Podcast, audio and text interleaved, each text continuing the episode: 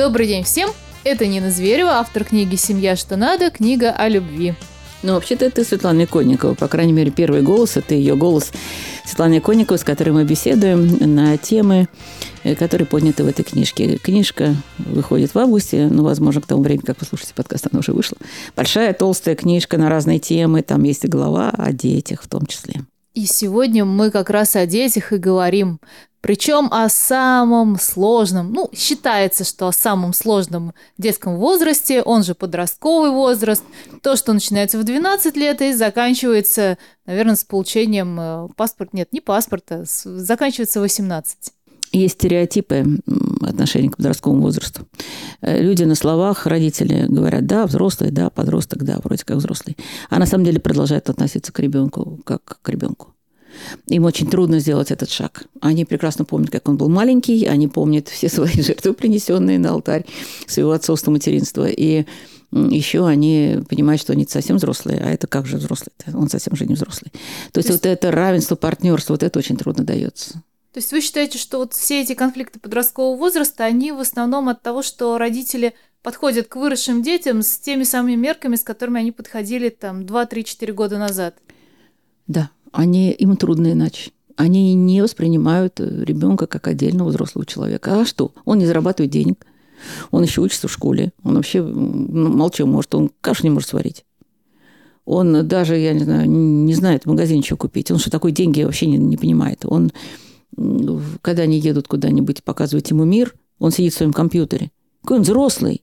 Что он на себя представляет, какую ценность он представляет? Что он такое вообще? Существо, растение очень неприятное – потому что дерзит, потому что не слушается, потому что делает то, что ему запрещают, а даже любит делать то, что ему запрещают, потому что, когда ему говорят, что эта музыка мешает, делает звук громче, потому что просиживает часами за компьютерными играми, убивая свою жизнь, потому что совсем не занимается здоровьем, а здоровье – это главное. Вот это все, вот это все существо, вот это вот, какое оно взрослое существо. Очень трудно взрослым – Э, принять детей э, взрослыми, э, особенно если у них огромное количество неудовольствия по поводу того, как дети себя ведут или даже как они выглядят, как они одеваются. А почему дети вдруг начинают, на ваш взгляд, вот так вот выглядеть, одеваться? Они же в 7 лет такие все. А все уже, а родители для них уже не авторитет, и это это очень сложно остаться авторитетом для подростков. Все, так устроена жизнь. Подросток – это член стаи. Если он не член стаи, если он как был при маме, так остался при маме, это очень плохой случай. И я не завидую ни этому подростку, ни этой маме.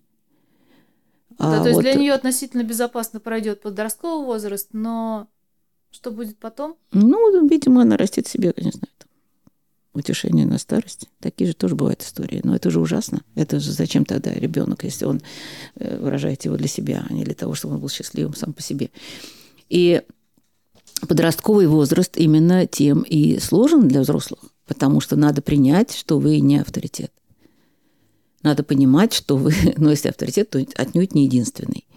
И если вы что-то говорите, и вам ребенок кивает, это вовсе не означает, что он с вами согласен. Он думает по-другому. И вы, конечно, устарели. Вы устарели просто по факту своего рождения, по факту своего возраста, тем более сейчас рожают позднее.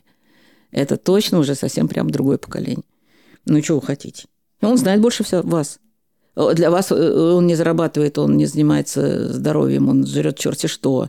Он плохо учится, это для вас. А для него вы человек, который почему-то выпивает каждый вечер там эту страшную водку, да, дети, кстати, сейчас молодежь не пьет. Крепкий напиток вообще не пьет. Сильное сокращение. Вы курите, не дай бог там, ну это вообще кошмар.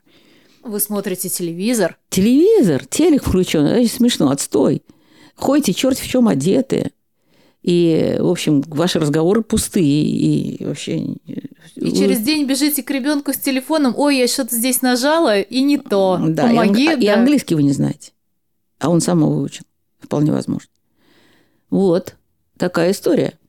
И поэтому вы в своей книге даже дали слово подросткам, и о подростковой главе пишете фактически их словами, да? С их голоса. Ну, вот эти вот фразы, которые взрослые часто слышат, ты ничего не понимаешь, это мой друг, или а что такого? Вот ты ничего не понимаешь, мы это уже немножечко разобрали, да? Может быть, действительно мы ничего не понимаем. То есть э, надо, надо нам это признать. В чем-то мы не понимаем. И надо спросить тогда. Надо спросить, надо поговорить. У меня есть один ученик, у которого очень сложные отношения с сыном-подростком такие сложные. Он все сделал. Он, он богатый, у него яхта. Они уехали, я даже не знаю куда. Там самые красивые места на земле, самые красивые повара, самые красивые официантки, понимаете, все это. Да. А ребенок сидит в каюте и смотрит э, свой там, iPhone. И ругается только, если там нет интернета. Да, а так дальше его не слышно, не видно. И ничего не жрет, что там дают. И ходит черт в чем в одной и той же майке. Ужасной, ужасной майке, не стиранной, и не дают ее стирать. Все, вот. И этот человек позвонил мне в отчаянии, я не знаю откуда, с Карипа или там откуда. И я ему написала в WhatsApp, я написала, задайте ему три вопроса. Скажите, я хочу поговорить. Прямо мне, мне нужен разговор с тобой. Признайте свою нужду, да? Хочу поговорить. Я написала три вопроса. И дальше мне позвонил совершенно потрясенный человек, потому что разговор был три часа. Три вопроса-то назовите. Какие? Какие нужно было задать? Я долго думала над ними. Я написала такое, да? что тебе во мне категорически не нравится, в чем ты не хочешь быть на меня похож. Этот разговор нужен был отцу. Поэтому имейте уже мужество выслушать, что именно вот так, да? Дальше. Какие у нас с тобой могут быть общие дела и общие интересы, как ты думаешь? Да? Ну и третье, если у тебя мечта, и готов ли ты со мной поделиться, мне было бы очень интересно. Не для того, чтобы выполнять твою мечту, нет. А просто мне хочется знать. Вот я именно в этих формулировках написала, он, он говорил, что он старался ничего не говорить от себя, потому что эти три вопроса произвели полный фурор. Он никогда этого не делал. А вы прислушайтесь к себе. Ну, если сможете, запишите на диктофон, как вы разговариваете с ребенком-подростком. У вас все время назидание, вы же все знаете. А, а на их взгляд это все не так. И они вообще мужественные люди. Они не вступают в свою перепалку, они просто пережидают все эти нравоучения, а дальше живут так, как хотят. Причем они научились не слушать эти нравоучения. Вы-то думаете, что вы там разумные, добрые, вечные, а оно не долетает до ушей. Тут я э, смотрела редакцию, я люблю Пивоварова и этот проект, и он разговаривал с родителями подростка, который вышел на митинги московский. Его взяли в автозак, он выглядит старше, никто не думал, что ему 15. И вот приехали родители, забрали, и потом к ним приехал Пивоваров и говорит, а как вы к этому относитесь? И вдруг я вижу перед собой папу и маму, которым готовы поклониться, которые говорят, ну как, ну мы ни за что бы не пошли на митинг, но это его решение. Он знает, зачем. Мы с ним поговорили, мы поняли, что это осознанное решение. Ну, да, конечно, нам это не нравится, конечно, мы волнуемся, но это его решение, мы не будем его запирать дома. Зачем? Аплодирую этим родителям. Надо было видеть, как, а его еще били, да, то есть это прямо была больница и прочее, и надо было видеть, как ребенок смотрел это время на маму, на папу. Ну, а родители сказали, что, конечно, у нас немножко поменялись взгляды на, на жизнь вокруг. После того, как ребенка ни за что и ни про что, автозак и избиение. Ну, это такие родители. Они тоже растут. Мы растем вместе с детьми, мы меняемся, мы смотрим на мир в чем-то их глазами. Они очень многому нас могут научить. Наши дети, наши учителя. Ну, ты ничего не понимаешь, подумайте, может, правда не понимаем. И спросите их, а что они понимают, что они думают, да, в том числе про нас. Это мой друг. Ну, вот друзья важнее гораздо. А, размолвка с другом в 14-15 лет – это трагедия абсолютная. А если еще это любовь, то эта любовь, конечно, она, она ни с чем не сравнима. Это первая любовь. Ни с чем это не сравнима. Все, да, если... Ну, сколько фильмов об этом. И это действительно так. И Ромео и Джульетта действительно так. Это такая сильная, это такое сильное чувство, кроме него ничего нет. И это чувство надо уважать.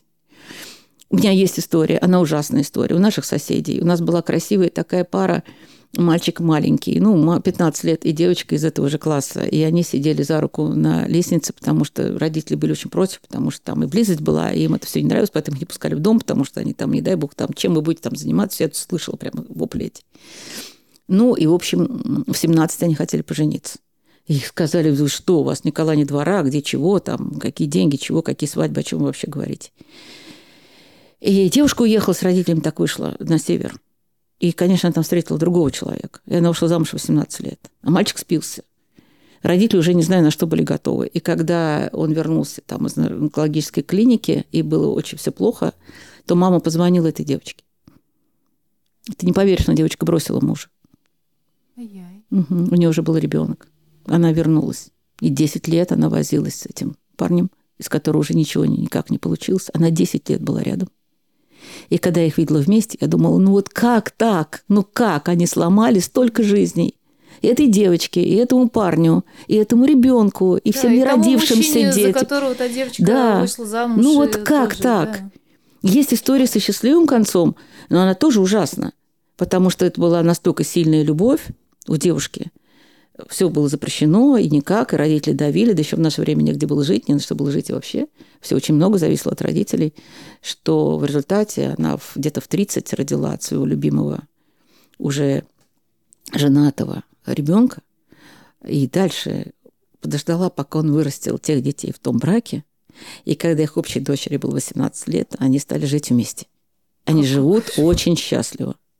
Ну, к чего, что надо было пройти, и опять, всю жизнь и опять ждала, сколько да? несчастных людей. То есть первая любовь, она вполне может быть вот такая, прямо вот такая, как Ромео и Джульетта. Это очень серьезно. Нравится вам, не нравится, да, поговорите, а, а, а что у вас, а как у вас, спросите, но спросите без оценок. Оценочные суждения от родителей подростки не принимают. И если друг, это очень важное понятие. Ну а если криминальный друг, а если друг ужасен, если вы имеете что страшное... С что с этим делать? Что с этим делать? Надо задавать ребенку вопросы. Просто вопросы тут, как метод коучинга. Только вопросы задавать. Вы не можете не скрывать свои тревоги, но сказать, слушайте, расскажи мне про своего друга. Я буду задавать вопрос. Методом вопросов можно добиться того, что ребенок, ваш ребенок, поймет, что что-то тут вот не так. Да, Навязать, найти ребенку правильных друзей, но ну, вы же понимаете, что, это, что это невозможно. Ну и, наконец, третья фраза, которая звучит часто от подростков. Ну а что тут такого? Ну что такого? Двойка, что такого? Ну что такого там? сутулиться начал, там здоровье плохое, анализ крови плохие, давление подскакивает под 150, что такого? Не, не пойду к врачу, что такого? Очень часто, потому что ваши ценности и его ценности часто не бьются. Наши взрослые ценности для подростков. Знаете, они же думают, что они будут жить вечно. И они уже как бы прожили эту жизнь. У них же удивительное такое ощущение, что они взрослее вас и мудрее вас. Ну, потому что они действительно много знают друг по-другому, и мир, мир по-другому через них проходит. Ну, поэтому надо объяснять. Надо объяснять. Не надо обижаться. Э, не надо позволять. Не нужны словечки, не нужна интонация. Надо держать субординацию. Надо говорить, знаешь, что э, в таком тоне я разговаривать просто не умею, не могу, не хочу. Угу. Давай немножко, давай немножко оба остынем, оба, себе, да? оба остынем. Да, безусловно. Это не надо требовать, это уважение, оно не должно никуда деваться с первой секунды рождения ребенка и до. А Катя рассказывает такую историю, что однажды пришла в гости к дочери, в смысле к подружке своей любимой, и тут с работы пришла мама. А у мамы с этой девочкой были такие очень отношения, подружки-подружки. Я не люблю вот эти подружки-подружки. Мне кажется, нет. Один взрослый, другой ребенок, даже если он подросток. Они были подростки, 14 лет. И мама спросила, ну чего там, как дела? Что-то они посмеялись. А как раз эта девочка в это время переодевалась, и она взяла свои колготки, снятые, и бросила в маму. Мама взяла эти колготки, бросила в него, в нее. И вот так они, типа, вот как подружки там перекидывались. И моя дочь сказала, я испытала такой ужас. Я вдруг представила, как я кидаю колготками в маму. Это, я испытала такой священный ужас. Это вообще невозможно абсолютно никогда ни при каких условиях. Потому что эта мама, понимаете, это должна быть обязательно, должна быть субординация. Должно быть вот это вот уважение. это можно друг другу покидаться? Не знаю. Хочется, значит, кидайтесь. Но там есть какая-то грань тонкая. Вы не ровня. А, господи, вы можете проиграть ребенку во все игры. Мы играли в карты всегда очень много, настольный теннис и прочее. Можете проигрывать, выигрывать. Там, он может найти больше грибов вообще. Почему бы ему не почемпионствовать? И... Но если у вас там бесшабашное настроение, кидайте подушками, я же про другое. Угу. Это мы никогда не определим, что можно, что нельзя. Мы определяем исключительно вот Отношения. ту самую границу, да. границу, за которую нельзя переходить. Это как в отношениях двоих, мужчины и женщины. Если люди в конфликте, в ссоре, в эмоциях говорят друг другу какие-то такие жуткие слова, они не забудутся никогда. Никогда. Да, ссора закончится, а слова... Никогда. Даже Причем если тот, кто говорил, забудет, а тот, кому говорили, Никогда. Запомнит. Я думаю, что оба не забудут никогда один что-то это вот так вот вырвался. Это очень трудно потом лечить. Эти раны, и они можно затянуть пленкой, но они никогда не восстанавливаются полностью. Надо очень себя контролировать. И если вы испытываете гнев на ребенка-подростка, если он не сделал ничего из того, что обещал, у меня в книге написаны случаи, чтобы вы не думали, что наша семья там прям ах, идеальная. Петя должен был встретить бабушку на вокзале с тяжелой сумкой. Он забыл. И моя мама перла эту сумку. Мама молодец. Она не стала там ни меня подбивать, ни провоцировать, ничего. Она просто мне рассказала, что не встретил. Я пришла в гневе к нему. Он говорит, ой, да, мам, забыл. Ну, так спокойно как-то к этому отнесся. Я знаю, что с этим делать. Я просто становлюсь другая в этот момент. Я ничего даже не говорю. Но меня такой другой, он и побаивается, и, и понимает, что как бы вот это все очень некомфортно. Поэтому побегал вокруг, извинялся, пообещал, что больше этого не будет. Я, я просто молчала.